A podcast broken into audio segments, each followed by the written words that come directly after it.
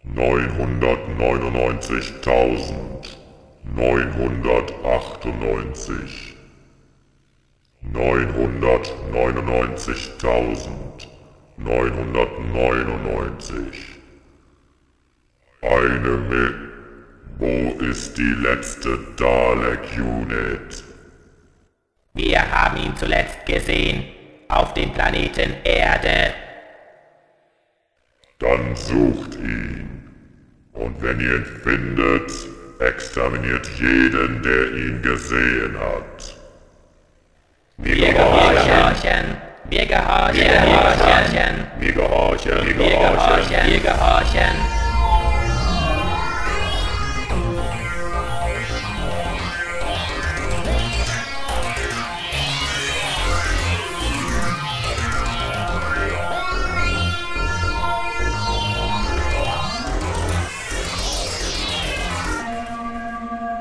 Hallo und herzlich willkommen zum fünften Doctor Who Podcast. Bei mir ist, wie immer, wie sollte es anders sein, Die liebe Bea. mir wird gerade ein bisschen schlecht. Nein, hallo, Collier ist wieder da. Ähm, Bea ja, ist leider heute nicht da. Bea ist heute leider nicht da. Ähm, ich hoffe, sie kommt demnächst mal wieder. Es gab nicht allzu viele Reaktionen auf den letzten Cast. Fand ich nicht allzu schlimm, weil genau genommen haben wir dasselbe gemacht wie immer. Ja, Blödsinn. Blödsinn. Zeit natürlich. verschwendet. Es gab allerdings eine Reaktion wie immer von Kaoru. Genau. Buh, buh. Ich habe die Reaktion gelesen. Buh. Dann sag Bu, bevor ich, nicht bevor ich gesagt habe, was er gesagt hat. das ist jetzt ein Spoiler. Buh. Ich spoile, dass da jetzt was Böses kommt. Er hat behauptet, wir hätten gefudelt. Ja, richtig. Wir hätten- nicht wir, wir haben nicht Ja, gefudelt. er, er hat behauptet, der Dalek im Schrank hätte gefudelt, indem er Caves aus Androsani nicht durch Zufall gezogen hat, sondern, Sondern absichtlich. Sondern absichtlich. Nein, Skandalös. es ist, Ja. ähm, Ich, ich, war, ich war auch ziemlich überrascht, dass es ausgerechnet Caves war, aber es ist wirklich wahr. Wir, wir haben das, oder der Dalek hat das blind gezogen und das war Caves. Wobei, äh, man muss auch sagen, zufällig genau zum richtigen Zeitpunkt. genau, denn wie ich beim Review der DVD gesehen habe, da sind ja auch wie immer tonnenweise Extras dabei, wurde fast zeitgleich äh, auf den Tag genau, genau genommen am Freitag vor 23 Jahren bekannt gegeben, dass Peter Davison die Rolle als Doktor abgibt, was er ja bekanntlich in Caves of Androsani tut. Aber bevor wir zu Caves of Androsani kommen, noch Richtig. ganz kurz eine Bemerkung am Rand, und zwar hatte K.O. in seiner äh, Reaktion ebenfalls noch geschrieben, äh, dass er nicht glaubt, dass Gary Russell Nachfolger von Russell T. Davis wird, was ich auch zu bezweifeln wage, sondern er hofft, dass Stephen Moffat es macht. Und das fände ich durchaus begrüßungswert, denn bisher jede von ihm gemacht und produzierte Serie war ein Knaller. Und auch äh, die Drehbücher von ihm waren bisher das Beste, was in den letzten zwei Seasons zu sehen war. Wir sollten vielleicht auch noch kurz sagen, also es ist jetzt nicht definitiv, dass RTD aufhört nach dieser Nein, dritten Staffel, das war nur eine. Vermutung von uns, wobei wir beide davon inzwischen ausgehen. Natürlich. Ähm, wobei ähm, Gary Russell würde ich persönlich jetzt nicht so verkehrt halten. Ähm, Im Gegensatz zu Stephen Moffat, der ja mehr ein Schreiber nur ist, ist Gary Russell durchaus ein Produzent. Äh, Im Sinne von Beefy hat er ja auch ähm, die ganze Serie konzipiert, ähm, produziert und er hat halt nicht nur geschrieben. Da, da darfst du nicht vergessen, Stephen Moffat hat Coupling selbst produziert, selbst geschrieben. Das verdränge ich doch immer, das solltest du doch inzwischen wissen. Ach so, ja, aber du, du hast die Serie auch nicht wirklich gesehen bisher, oder? Ich habe ein paar Folgen gesehen. Auf Deutsch. Ich habe irgendein Dalek in irgendeiner Schachtel mal gesehen, was ich persönlich relativ amüsant fand. Ansonsten tatsächlich. ähm, hat's mich jetzt nicht so umgehauen. Okay, dann spezifiziere ich das etwas mehr. Oh ja. Gary Russell hat Doctor Who schon produziert und hat schon gewisse Story-Arc-Erfahrung. Weil ich muss sagen, im Moment höre ich zufällig gerade wieder Care Droyer und bin total begeistert wieder darüber, dass er eine gewisse Vision hatte, die er versucht hat umzusetzen. Manche Sachen schlecht umgesetzt, muss ich einfach mal sagen. Aber gerade Cat Royer hat mich total begeistert. Cadroyer ist nicht geschrieben von Gary Russell. Nein, aber es ist ja seine Idee gewesen. Das ist ja dieses. Seine Idee war, das Divergent Universe ist der schlechteste Story Arc, den wir jemals in Doctor Who hatten. Jemals! Ja, das stimmt jetzt auch wieder nicht. Welcher Time war ja auch kein Story Arc an sich, aber ähm, ja, gut. Mo- More Than Just Another Time Lord ist auch kein Story Arc. Also so viel Story Arcs hatten wir nicht. Nein, aber nein, also ich, ich, ich finde es nicht die Idee. Es ist halt wieder, er hatte eine super Idee, die schlecht umgesetzt wurde. Gut, trotzdem hoffe ich auf Stephen Moffat, weil bisher hat er ein Drehbuch pro Folge, äh, pro Staffel geschrieben, vielleicht zwei jetzt im letzten, umgekehrt natürlich. Und was glaubst du, wie gut die Season wird, wenn er da im Endeffekt auf jedem Skript den Daumen drauf hat? Sie wird ganz furchtbar, ganz schlimm. Das will ich gar nicht sehen. Tja, halte ich für ein Gerücht, aber gut. Dann haben wir die Post auch schon fast abgehakt. Schönen Gruß nochmal an Secret Smile, die neben K.O. die einzige ist, die immer brav jeden Podcast und sei es nur mit einem Satz kommentiert. Danke. Äh, was mich aber kurz zur Bemerkung führt, nächste Woche wird der erstmal letzte reguläre WhoCast, weil dann bin ich eine Woche in Urlaub. Rate wo? Rate wo? Ich soll das raten. Du bist mit dem Dalek im Schrank. Nicht? Ich dachte, Nein, ich bin ohne Dalek in Cardiff.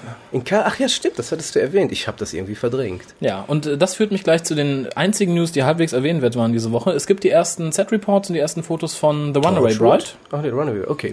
Ich dachte Ähm, Torchwood.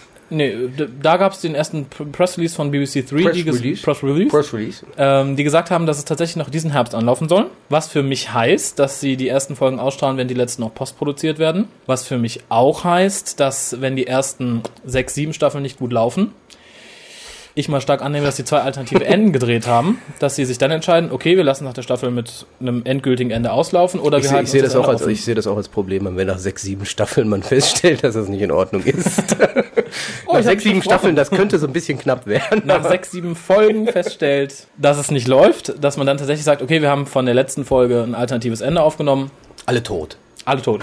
Das wäre Blake Seven, aber das wollen wir nicht nochmal, aber ganz davon ab, äh, da Captain Jack ja noch in der nächsten Doctor Who Staffel mitmacht, denke ich nicht, dass alle tot sind. Aber ich denke, man hält es ja schon ein Fensterchen auf, die Serie rund zu beenden oder zu sagen, okay, wir halten uns noch die Möglichkeit für eine weitere Staffel auf. Hm. Vermute ich auch, dass so das angedacht ist, dass sie ja zwei mögliche Enden haben. Auf jeden Fall. Genau. Ähm, wie gesagt, zu den Set-Reports zu Runaway Bride gibt es nichts Wildes zu sagen, außer dass die Darsteller sich im Moment den Arsch abschwitzen bei Juli, August-Temperaturen und dann eine Winterfolge drehen. Weihnachtsstimmung. Ja, schönstes Bild war bisher vom guten Doktor, wie er mit gelöster Krawatte, nur im Hemd und einer großen Flasche Wasser total verschwitzt vor seinem Wohnwagen steht. Trailer? Trailer natürlich. Trailer. Welcome to America. Oh ja. Ansonsten, wie gesagt, man sah die gute Frau in ihrem Brautkleid. Äh, sonst, wie gesagt, nichts, noch keine Monster, nichts. Irgendjemand schrieb, dass es halt sehr nett fand, dass die Location im Endeffekt dieselbe ist, in der auch letztes Jahr die Christmas Invasion gedreht wurde. Halt natürlich nur wieder ein bisschen anders zurechtgemacht. Liegt dann noch die Hand vom Doktor rum. Nein, Das, das Bindeglied. aber ansonsten äh, groß keine Neuigkeiten dieses, äh, diese Woche. Schade eigentlich. Aber auf der anderen Seite ähm, Gibt uns mehr erwarten. Zeit, über die äußerst grandiose Folge Chaos of Androsani zu reden. Rosani, richtig. Und ich denke mal, du möchtest sie kurz zusammenfassen, worum es geht. Ich habe mich damit ein bisschen noch beschäftigt diese Woche über. Also Case of Androsani ist ja bekanntermaßen die letzte Folge mit Peter Davison. Ich bin mir jetzt nicht ganz sicher, war das die letzte Folge auch der Staffel? Nein, oder? das war nämlich das Die letzte war Experiment. Twin Dilemma. Ne? Die letzte war Twin Dilemma und es Genau, war okay. damals neben der Feststellung, dass tatsächlich das äh, Caves Androsani die erste Folge war, in der der neu regenerierte Doktor tatsächlich einen Satz sagen dürfte. Das war bis dato nicht so. War es auch die erste und bis auch, glaube ich, auch die einzige Staffel, in der die letzte Folge nach einer Regeneration von einem neuen Doktor gespielt wurde. Stimmt. Es gab in dem Sinne keine Staffel, wo Aber das wirklich gemacht ich wurde. fand, es hat auch weder der Serie noch der Staffel gut getan, tatsächlich so eine schlechte Folge als Staffelende zu setzen mit einem neuen Doktor. Ich denke, es hätte sehr viel besser gewirkt, wenn man die Regeneration als Staffel-Cliffhanger gelassen hätte. Ja, genau. Aber wir, wir driften ab. Äh, Wie immer. Es geht ja nicht um Twin Dilemma, das können wir Das erschreckenderweise wäre gleich wär auch so noch eine. Med-Folge, würde ich Das, sagen. das wäre auch so eine, wir nehmen viel Alkohol zu uns und reden sinnvolle Dinge über eine ganz, ganz merkwürdige Folge. Nein, aber Case of Androsani, ähm, geschrieben von Robert Holmes und Yay. Regie Graham Harper, ist natürlich äh, Traumkombo. Und in dem Sinne, ähm, ich darf kurz daran erinnern, was Graham Harper in dieser Staffel mit der Serie gemacht hat. Ich kann mich ja nichts erinnern. Ist vielleicht besser so. Ich hab's deleted. Nein, aber ähm, also sagen wir es mal so, zu der Zeit, das war eigentlich so das, äh, ich will nicht sagen Traumgespann, aber ist auf jeden Fall super. Ja. Ähm, kann man nichts gegen sagen, nichts Negatives. Saubere Arbeit. Sehr Ähm, saubere ist Arbeit. aber trotz alledem, auch wenn Robert Holmes ähm, ein sich sehr gutes Skript immer geschrieben hat, das ist ein eher, ich sag mal, langweiliges Skript gewesen, im Sinne von die Story war sehr geradlinig und sehr klein und kurz. Also es, es war nicht sehr verzwickt, aber ich, ich drifte schon wieder ab. Also Doctor und Perry äh, landen auf einem Planeten. Ähm, Androsani, Androsani. Minor. Androsani Minor, richtig. Genau. Und äh, einer ihrer ersten Wege oder ihr direkt ihr erster Weg führt sie in eine titelgebende Cave, eine titelgebende Höhle, ähm, wo Perry dann mit so einer komischen klebrigen Substanz in Kontakt gerät, der Doktor genauso, äh, was sich dann später als äußerst giftig und tödlich herausstellen wird. Ähm, die gesamte Folge lebt eigentlich davon, dass äh, halt Perry und der Doktor Angst oder befürchten, demnächst zu sterben, was ja dann auch in dem Sinne passiert. Die Darstellung ist übrigens die ganze Folge über konstant äh, und steigert sich in dem Sinne nur, also ist konstant gut, ähm, dass die wirklich beide das Gefühl rüberbringen als Schauspieler, der, der Charakter stirbt gleich. Und äh, also als ich mir das jetzt nochmal angesehen habe, ich hatte wirklich so das Gefühl, also ähm, ich weiß zwar, wie es ausgeht, aber man hat trotzdem immer noch das Gefühl, oh, das geht alles nicht gut aus. So, jedenfalls ähm, werden die dann im Laufe der Story für ähm, so ähm, Schmuggler oder sowas gehalten. Ja, für Terroristen. Es geht ja irgendwie darum, dass äh, in, diesen, äh, in diesen Höhlen wird eine Substanz abgebaut, die Spectrox heißt. Richtig, sehr wertvoll. Sehr wertvoll. Und in den Höhlen versteckt sich jemand, der da heißt. Sheriff Jack. Genau, und der ist halt so der, der Oberterrorist und wird von denen, die das Ganze, die die Minen, sagen wir mal, ausbeuten, gesucht, weil er halt immer wieder die äh, Minenarbeiten sabotiert. Weil er selber, soweit ich weiß, einer der Mitfinder dieser Quelle war. Ja, richtig. Und ähm, ist bei einem Unfall so verstümmelt worden, im Gesicht Genau. und im Körper, glaube ich, sowieso. Ähm, deswegen trägt er auch so einen komischen Anzug, ist Und eine komplett Maske. verborgen, eine Maske. Man kann im Endeffekt nur die Augen sehen und den Mund, und das war es im Endeffekt dann auch schon, hat so einen komischen Lack- und Lederanzug. Genau. Ähm, sein damaliger bester Freund, ähm, Morgul, Ist jetzt Chef der Mining Corporation. Ganz genau. Und ähm, auf den hat er dann halt, um es mal ganz flapsig zu sagen, einen besonders großen Hals. Und im Endeffekt ist das halt auch die Story zwischen diesen beiden Männern, dass die, der eine will halt Rache, der andere will diese Minen ausbeuten, dann hat er halt diese Terroristen, die gegen ihn sind. Also die, die, die Story läuft halt auf mehreren Ebenen ab. Und der Doktor taumelt da irgendwie durch. Und ähm, sein einziges Ziel ist eigentlich nur, nachdem er weiß, dass die beiden vergiftet sind, Perry zu retten. Und um ihn herum, das interessiert ihn fast gar nicht, sondern einfach nur, komm, stört mich nicht, ihr könnt euren kleinen Krieg da anzetteln, äh, ich muss Perry retten. Ähm, was eventuell dann halt auch zur Folge hat, dass eben das Ende so kommt, wie es kommt, nämlich dass im Endeffekt alle tot sind. Ja, weil es läuft im Endeffekt so ein bisschen darauf hinaus, dass äh, das Gegenmittel ist die Milch einer in den äh, Höhlen wohnenden Fledermaus. Der Doktor schafft es im Verlauf natürlich auch äh, dieser guten Frau, sage ich jetzt mal, etwas Milch abzuzapfen. Ja, wobei, das ist ja relativ knapp am Schluss. Da gibt's ja diesen Erdrutsch und Ja. ähm, im Endeffekt ist das sozusagen das letzte Mal, dass so eine Fledermaus jemals Milch gegeben hat. Also da ist Schluss. Also es ist wirklich sehr knapp. Und das ist das, was ich meine. Also selbst wenn man es genau, also selbst wenn ich es jetzt nochmal gucken würde und nochmal gucken, ich hätte immer noch dieses, mein Gott, wird so eng. Und das ist wirklich klasse. Also rein von der Regie her ist es toll. Ja, es wird vor allem ganz deutlich, weil ich glaube, zum Cliffhanger, der, also am Ende der dritten Episode sitzt der Doktor am Steuer eines Raumschiffes und man merkt es in dem Moment noch nicht, aber er wird, er, er döst so praktisch weg und man sieht so einen leichten Flurry-Effekt über dem Bild, so leichte bunte Muster. Man begreift als Zuschauer erst nicht, was das Ganze soll. Den Effekt findet man wieder in der Regenerationsszene. Und es soll halt bere- bereits schon am Ende der dritten Folge darauf hindeuten, dass der Doktor eigentlich schon längst tot sein müsste, aber so, er, hält sich, selbst am er Leben, sich am um Leben. Perry noch retten zu Ja, können. wobei der dritte, der Cliffhanger, dritte Staffel, vierte Staffel ist natürlich der Hammer-Cliffhanger. Folge, das, Folge, das, Folge. Das Raumschiff äh, stürzt ab, der Doktor wird bedroht und alle sterben. Und es, ist, es ist klasse. Das ist so dieses, wir wollen sicher gehen, dass in diesem Cliffhanger so alle Genau, bedroht alle gucken, sind. dass ist nächste der- Woche alle gucken. Das ist so vergleichbar so ein bisschen mit diesem äh, Cliffhanger äh, World War III und davor Aliens of London, wo einfach alle Genau. in Gefahr sind. das ist so vergleichbar. Ja, zurück das- zur Story eigentlich, weil, wobei zurück zur Story ist vielleicht, die ist relativ einfach, habe ich ja schon gesagt. Also es ist halt, du, du hast halt da diesen Terroristen, du hast da diesen Mining Corporation, diesen U- Überkapitalisten Fuzzi, Morgul. Dann hast du da drin so ein paar Charaktere, die alle irgendwie ihre eigene Agenda haben, aber prinzipiell ist es das. Da ist jetzt nicht mehr. Da, die Story ist sehr, Wenig sehr Mystery. leer. Wenig ja, richtig. Mystery. Das ist sehr geradlinig, sehr direkt. Die Darstellung wiederum ist hervorragend. Ja. Und davon lebt diese Folge. Also ich würde sagen, die Folge, wenn man jetzt einfach nur hingeht und sagt, ich will mir nur die Story mal angucken, sagt man, Story so toll selbst. ist es nicht, ist sehr primitiv.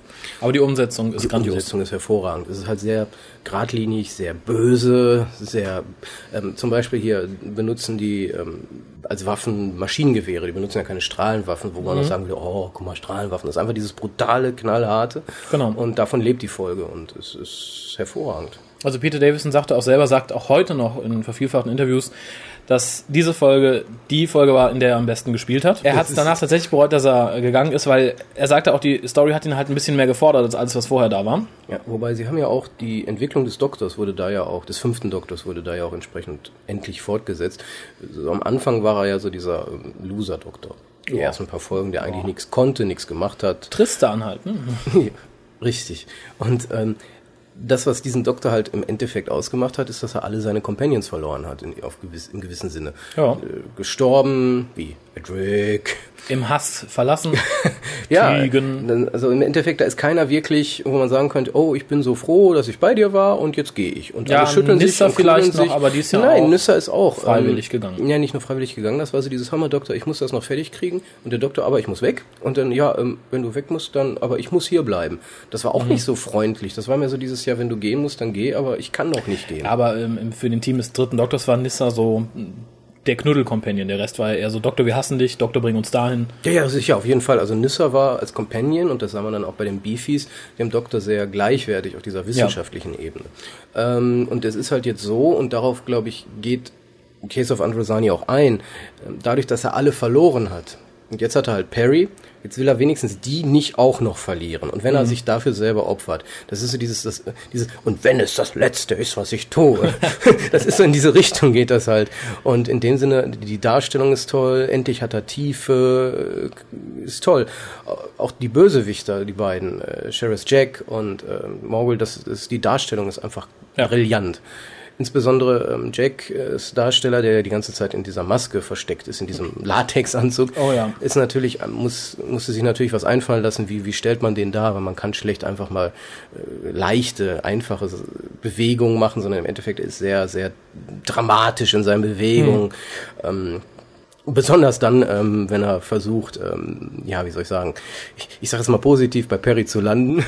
Oder anders ausgedrückt, ähm, ja, es ist, es ist sehr sexuell orientiert auch. Durchaus. Also ich finde da, also man merkt schon, wie bei vielen, vielen Folgen der, der klassischen Serie, dass man sich doch auch an sehr altem klassischen Material bedient hat. Also wie gesagt, hier spielt auf jeden Fall so ein bisschen Phantom der Oper mit. Phantom der Oper auf jeden Fall. Ähnlich wie in Talents of Wang Chiang, wo das Motiv ja auch wieder zu finden ist. Ja, richtig. Da haben wir auch wieder im Endeffekt eine vergleichbare Szene, wo er dann demaskiert wird und sich genau dann, ähm, wo, wo man jetzt sagen würde, okay, bei jeder anderen Folge hätte derjenige sich dann die Hand vors Gesicht, wäre vielleicht nach hinten weg und oh, ich bin so hässlich. Und der, ich habe den Namen des Darstellers ist leider nicht parat, äh, rollt am Boden herum, kriecht unter einen Tisch. Das ist so eine richtig tolle, expressive Darstellung, hat mich ja. sehr begeistert.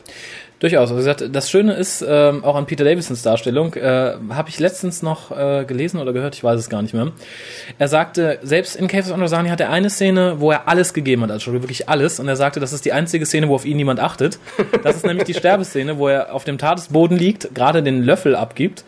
Und äh, Perry hockt über ihm und alles, auf dem sämtliche, zumindest männlichen Zuschauer achten, ja. ist ihr Ausschnitt. Ja, ich auch. Natürlich. Natürlich. Gerade ja, Perry. Ähm, ich sollte vielleicht noch hinzufügen, bevor es, bevor es auch eine neue Serie gab, war äh, Perry in dem Sinne mein Lieblingscompanion, von der mhm. Idee her. Äh, die Ausführung war natürlich auch hier wieder zum Teil sehr mangelhaft, aber von der Idee her fand ich Perry klasse. Man hätte was draus machen können und rein optisch muss man, glaube ich, nichts sagen, über jeden Zweifel erhaben. Wobei auch hier man hätte mehr draus machen können, aber. Man kann Gott. sie ja nicht in jeder Folge nackt auftreten lassen. Nein, in jeder zweiten. Aber wo du gerade die Sterbeszene erwähnst, das ist total ja. witzig. Ähm, als ich das mir nochmal angesehen habe, musste ich an eine andere Folge denken. Aha. Ähm, und zwar Brain of Morbius. Stimmt. Da ist, ähm, im Endeffekt gibt's da so eine, geschrieben übrigens, du wirst es nicht erraten, von Robert Holmes. Ach. Ja. Ähm, und zwar ist, ich weiß nicht, ob er das einfach nur für sich gemacht hat oder ob er da so, schon so eine Planung vorgegeben gekriegt, ich weiß es nicht. Ja. Auf jeden Fall ist es ja so, dass am Schluss Peter Davison sowas sagt wie, Is this death? Is this death? So, wo man wirklich so, was will der? Der regeneriert doch gleich. Ja, ja. Und man hat wirklich das Gefühl, der stirbt da jetzt. Der denkt, er stirbt.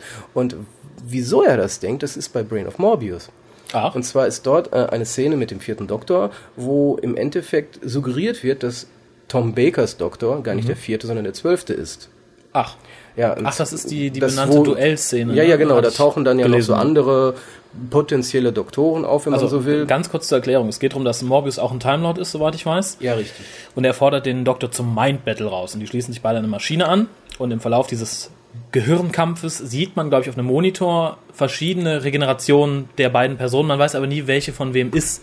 Man sieht ja. aber insgesamt mehr Personen, als es gewesen wären, wenn die wirklich ja. beide in der Regeneration und, gewesen wären, die sie gehabt hätten. Ja, richtig. Und die, die Folgerung, die man daraus schließen könnte, zumindest zur Zeit von Morbius, war halt, oh, dann ist Tom Baker ja der zwölfte Doktor und nicht der vierte Doktor. Ich weiß gar nicht, ob ah. damals schon so groß diskutiert wurde darüber. Ich weiß denke, ich das kam tatsächlich erst so, im Nachhinein. Und nach der Logik ist natürlich Peter Davison der dreizehnte Doktor. Zwischendurch, Deadly Assassin, wurde geklärt, jeder Doktor oder äh, jeder Time Lord hat nur 13 Leben. So, und nach dieser Logik muss natürlich der Peter Davison Doktor denken, sein. ich bin der Letzte, jetzt sterbe ich. Und in dem Sinne ist natürlich seine Opfer für Perry besonders hoch anzusehen.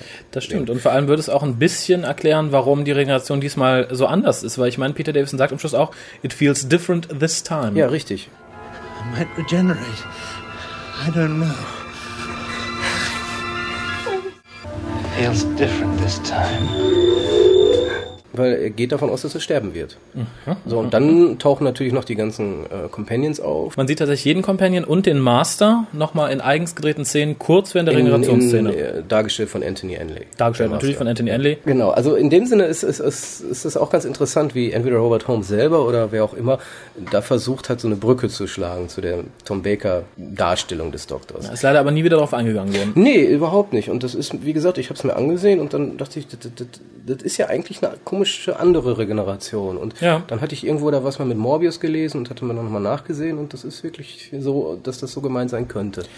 Äh, ist vielleicht so ein kleines Hintertürchen, was man sich aufhält für die richtig. neue Serie. dass man Richtig, sagt, jetzt ist oh, Schluss. Der Doktor ist nämlich schon längst tot. Nee, ich, denn, ich meine, wenn man dann sagt, okay, oh, guck, jetzt ist schon, was weiß ich, David Tennant, der nächste, der nächste und dann der 13. auch in weg. Wirklichkeit ist ja Dass man dann sagt, ach nee, das war ja eigentlich gar nicht der, das war ja schon der zweimal sechste Doktor. der 27. Doktor. genau, denn der Doktor hat als The Other die Möglichkeit. Ja, denn er ist more than just another Time Lord. Ja, in kurz zur Erklärung für Leute, die es nicht wissen, es wurde in der Serie gerade während der letzten Sylvester McCoy Season, also während der letzten äh, Staffel des siebten Doktors, ein bisschen versucht, wieder mehr Mystery in Charakter zu bringen und da betonte Sylvester McCoy, also der Doktor, sehr gerne, dass er nicht nur ein gewöhnlicher Time Lord ist, sondern dass mehr hinter ihm steckt. Das Ganze wurde in äh, zumindest einem Virgin-Buch äh, bis zur Vollendung ausgearbeitet. Langbarrow. Ich, ich habe es ja gelesen, ich habe es ja und ähm, Hm. es, es, es ist auch schwer zu lesen, muss ich ehrlich sagen, weil da so viel schräge Ideen drin sind. Ähm, wobei man natürlich sagen kann, ähnlich so wie jetzt Spare Parts oder Jubilee, kann man, könnte ich mir durchaus vorstellen, dass hier eine Fernsehbearbeitung irgendwann mal käme, Hm, die gewisse Grundprämissen, wie vielleicht die, ähm, ach wie heißen die noch, die, die, die Häuser der Time Lords. Ja, also- die, ich weiß nicht mehr, wie die heißen, die haben ja so einen Namen. Genauso wie also Badger wäre toll in der Fernseh. Ich würde gerne Badger in der Fernsehserie sehen. Den haben wir zumindest in einem Hörspiel gehört. Ja, richtig. Wir schweifen aber wieder ab. Ja, ist richtig. Caves Andromeda so Nein, langweilig? Ich, nein, Caves, nein, ganz im Gegenteil. Also ich, ich, ich finde Case of Unreality immer noch eine wunderbare Folge. Ich finde sie jetzt nicht als die beste Folge, empfinde Nein, ich nicht. definitiv nicht. Ähm, für mich ist das, ist und bleibt das immer noch City of Death.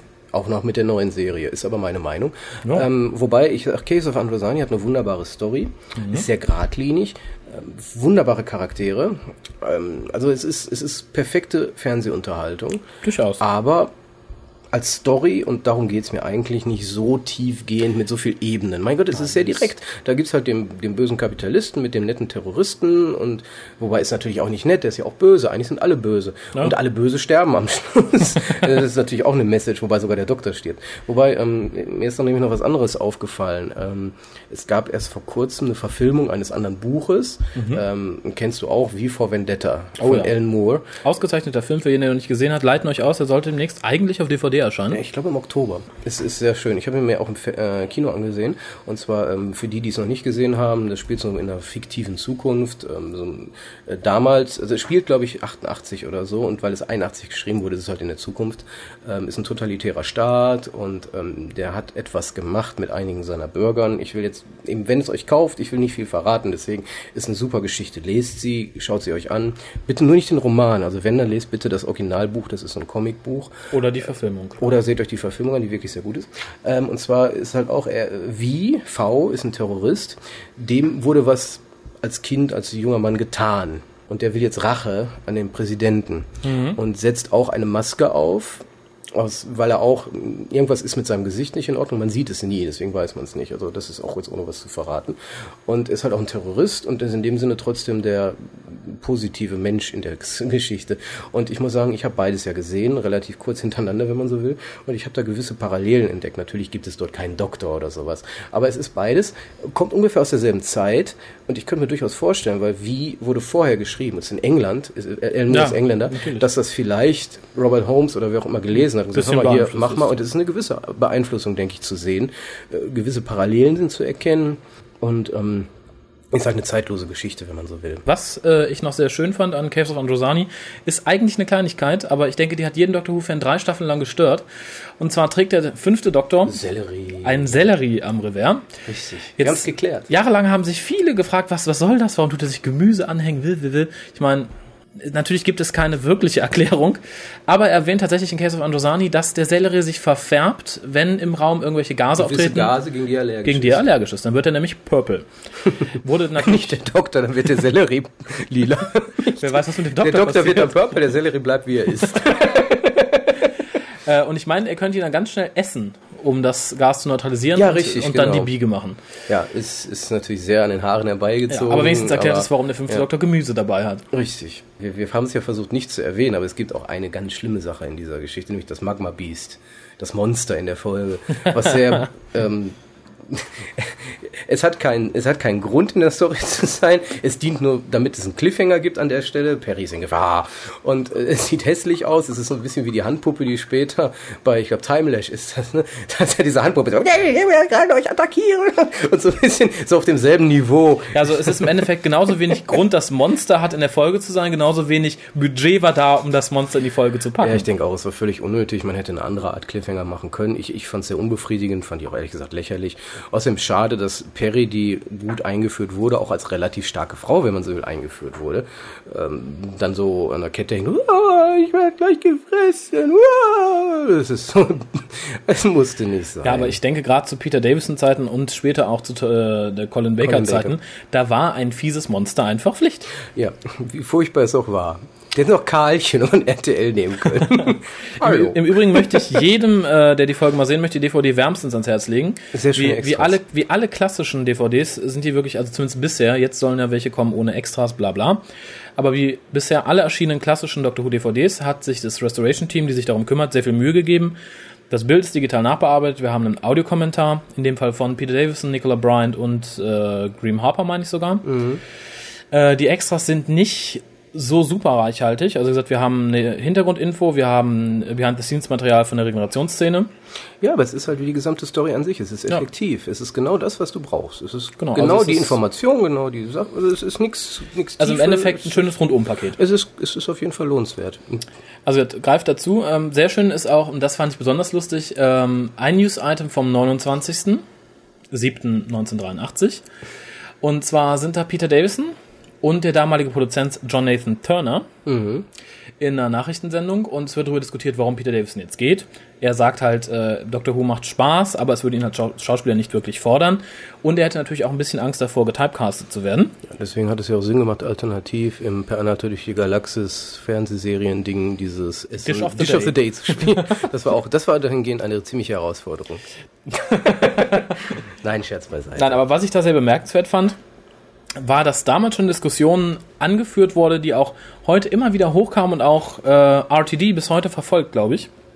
Und zwar wurde damals Jonathan Turner, JNT, um das auch mal dementsprechend abzukürzen, Wir stehen auf Abkürzungen. von der Fernsehmoderatorin gefragt, wer denn der nächste Doktor wäre. Und er sagt halt, er möchte etwas, ein grumpy old man im Endeffekt, also jemand, der älter ist als Peter Davison. Und daraufhin kam dann die Frage, ja, wie sähe es denn aus mit dem weiblichen Doktor? Und Ja, genau, da fing das Drama dann an. und ähnlich wie auch heutzutage schaut der gute Produzent etwas ver verdutzt in die Reihe, möchte natürlich auch keinem weiblichen Fan vor den Kopf stoßen und sagt, ja, es wäre durchaus möglich, aber ich ziehe das im Moment nicht in Erwägung. Und ich denke, das ist genau das, worauf es immer hinausläuft. Es wäre möglich, aber man zieht es nicht in Erwägung. Ich, ich denke nicht, dass es möglich ist. Ich, ich habe im Outpost Gallifrey Forum schon einen Kommentar gesehen, der hätte von mir sein können. Weil es gibt ja weibliche Time Mhm. Ja, Lords. es es- gibt auch männliche. Also warum sollte ein männlicher plötzlich zum weiblichen werden? Das hat gar keinen bei Sinn, hat gar keinen Grund und Da brauchst bei ich find's mir Quatsch. nicht, er, er ähm, dient natürlich der Publicity. Aber gut, wir sind wieder ab von Caves of Andosan. Ich denke mal, dann können wir das auch abschließen. Oder hast du noch irgendeine Randbemerkung? Natürlich habe ich noch eine Randbemerkung. Dann immer raus damit.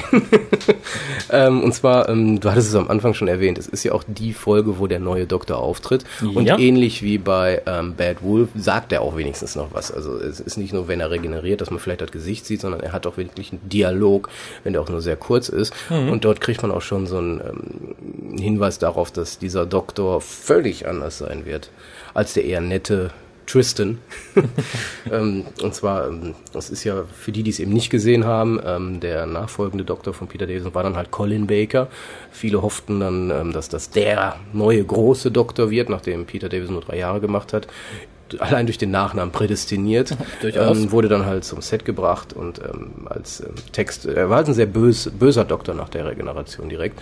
Hat, Perry war völlig verunsichert, wusste gar nicht, was da passiert, weil sie kannte den ihren Doktor ja erst seit einer Folge oder zwei Folgen, hat sich gerade für sie geopfert und jetzt taucht da plötzlich Colin Baker auf, stammelt Ei, Ei, Ei oder irgendwas in dieser Richtung und äh, Colin Baker sagt dann sowas wie, also dreimal Ei, also ich In in einem einem, Satz. Satz. klingt sehr egoistisch, junge Dame und ähm, faucht sie dann erstmal an. In der nächsten Folge wird er dann damit anfangen, sie zu würgen, das wussten wir da noch nicht, aber ähm, äh, man merkt halt sofort, oh mein Gott, da ist jetzt was völlig Neues, was völlig anderes. Ja. Und, ähm, aber bei den Beefies, Ja. was natürlich äh, Caves of Androsani in dem Sinne betrifft, ähm, die gesamten Abenteuer des fünften Doktors mit Perry und A- Arimem Ja. ähm, sollen ja stattfinden zwischen Planet of Fire und Caves of Androsani. Ja, anders wäre das ja auch nicht möglich. Richtig, aber da ist ja auch wieder dann der Punkt, wenn man sich mal f- verinnerlicht, dass im Endeffekt Caves so gedreht wurde, dass es direkt dahinter passiert.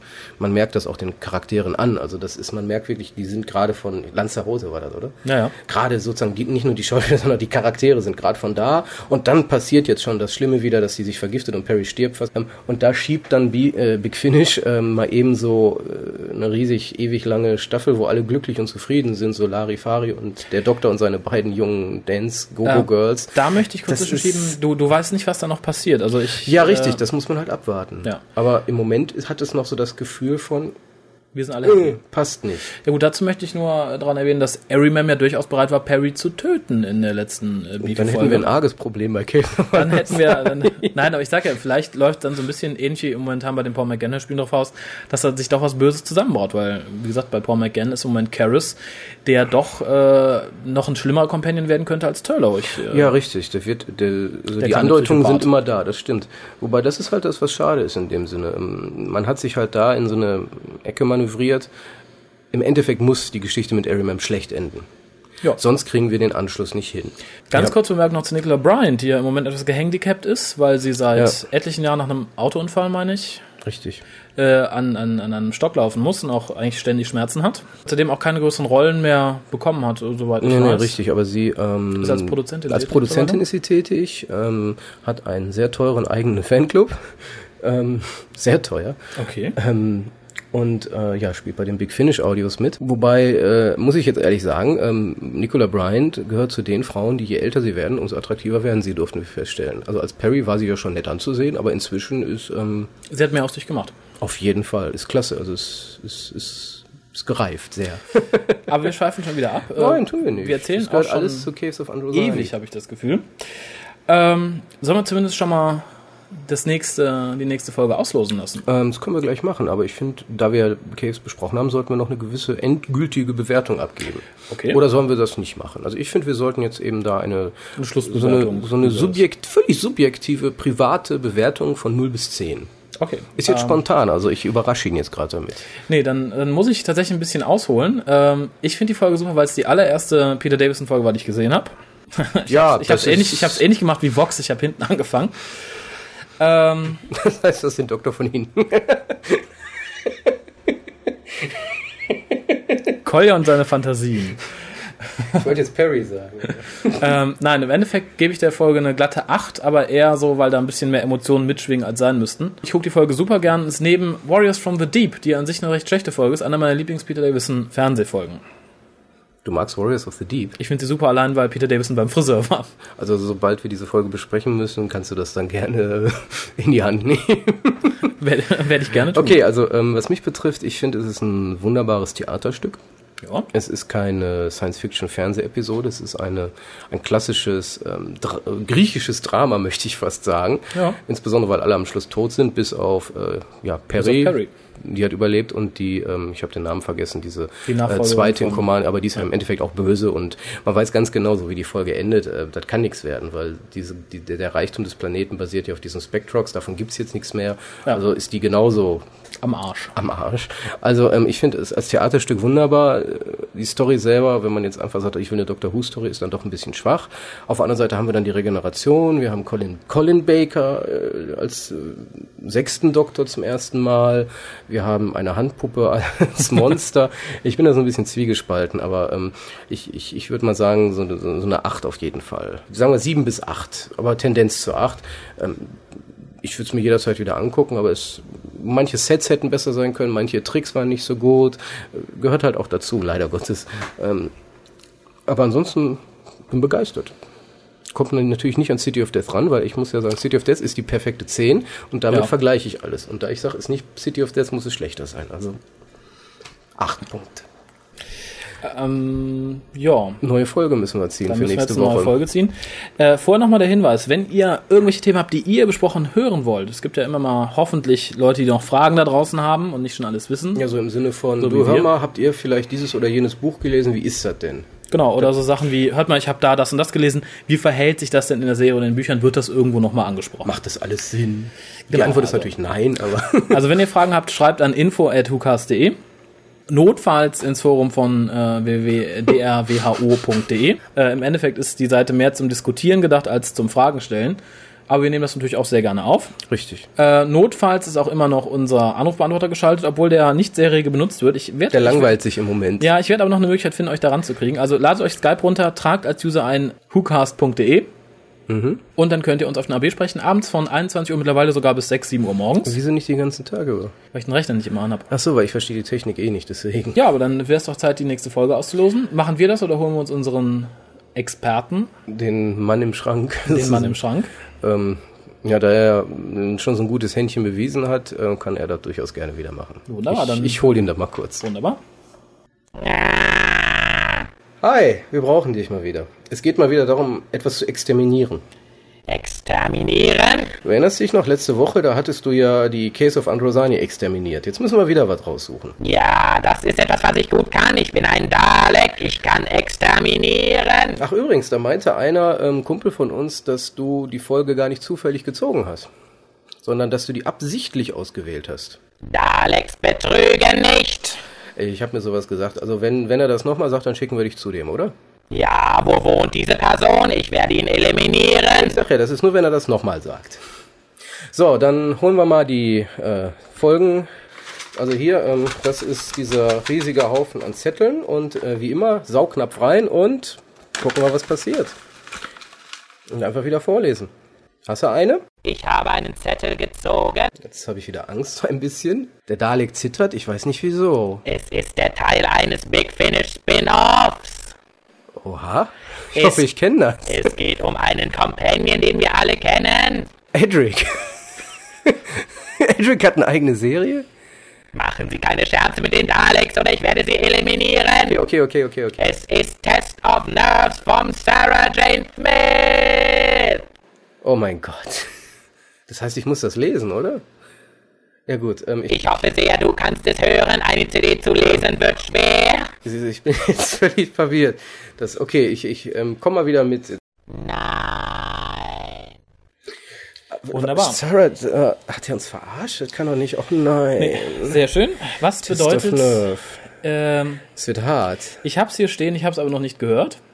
Was mir aber ein bisschen sagt, man, ich werde mir, glaube ich, dann alle vier anhören müssen, weil sonst kriegen wir den Ich Kontext weiß nicht, welche Folge ist das? Äh, müsste ich gleich mal nachschlagen, aber Es wird hart. naja gut, aber lieber K.O., du siehst hoffentlich, das ist kein Scherz, denn du siehst uns jetzt für Bass etwas, äh, Ich glaube, ich kann nächste hängen. Woche gar nicht, fällt mir gerade ein. Ich glaube, das musst du alleine machen. ich glaube, ich schicke dir den Dalek auf den Hals, dass er dich herschleift, notfalls ohne Beine. Äh, okay. Test of Nerve, okay. Ich wusste gar nicht, dass es eine Folge gibt, die so heißt. Habe ich überhaupt? Nein, aber das ist wahrscheinlich äh, der Arbeitstitel für Vierhör gewesen. der Nerventest. Das ist die Sarah Jane Smith Version von Love and Monsters meets Fear Her. Na Okay, wir, wir ziehen das durch. Wir kriegen das Wir hin. ziehen das durch, wir werden euch nächste Woche äh, unsere Beurteilung sagen. Und ja, vor allen Dingen für die, die es gar nicht wissen, Big Finish produziert halt auch Spin-off-Serien, nicht nur eben Doctor Who an sich, Nein, sondern also- ähm, ich hatte ja jetzt gehofft, als der Dalek sagte, äh, Companion, dass da Bernice Summerfield der Virgin New Adventure Companion ist, aber ähm, es gab dann auch leider Gottes an, äh, die Idee, Sarah Jane Smith eine Spin-off-Serie zu gönnen und in diesem Fall ähm, schauen wir mal. Insofern verbleiben wir im Moment in der Affenhitze hier in Deutschland. Wünschen euch eine angenehme Woche. Der Vorhof zur Hölle, wie Der ich mehrfach Vorhof zur gelesen Hölle. habe. äh, wünschen euch eine angenehme Woche und hören uns dann hoffentlich nächste Woche wieder. Also abonniert den Cast und, äh, Meldet ja, euch bei uns. und nötigt andere Leute ihn zu hören. Auf jeden Fall.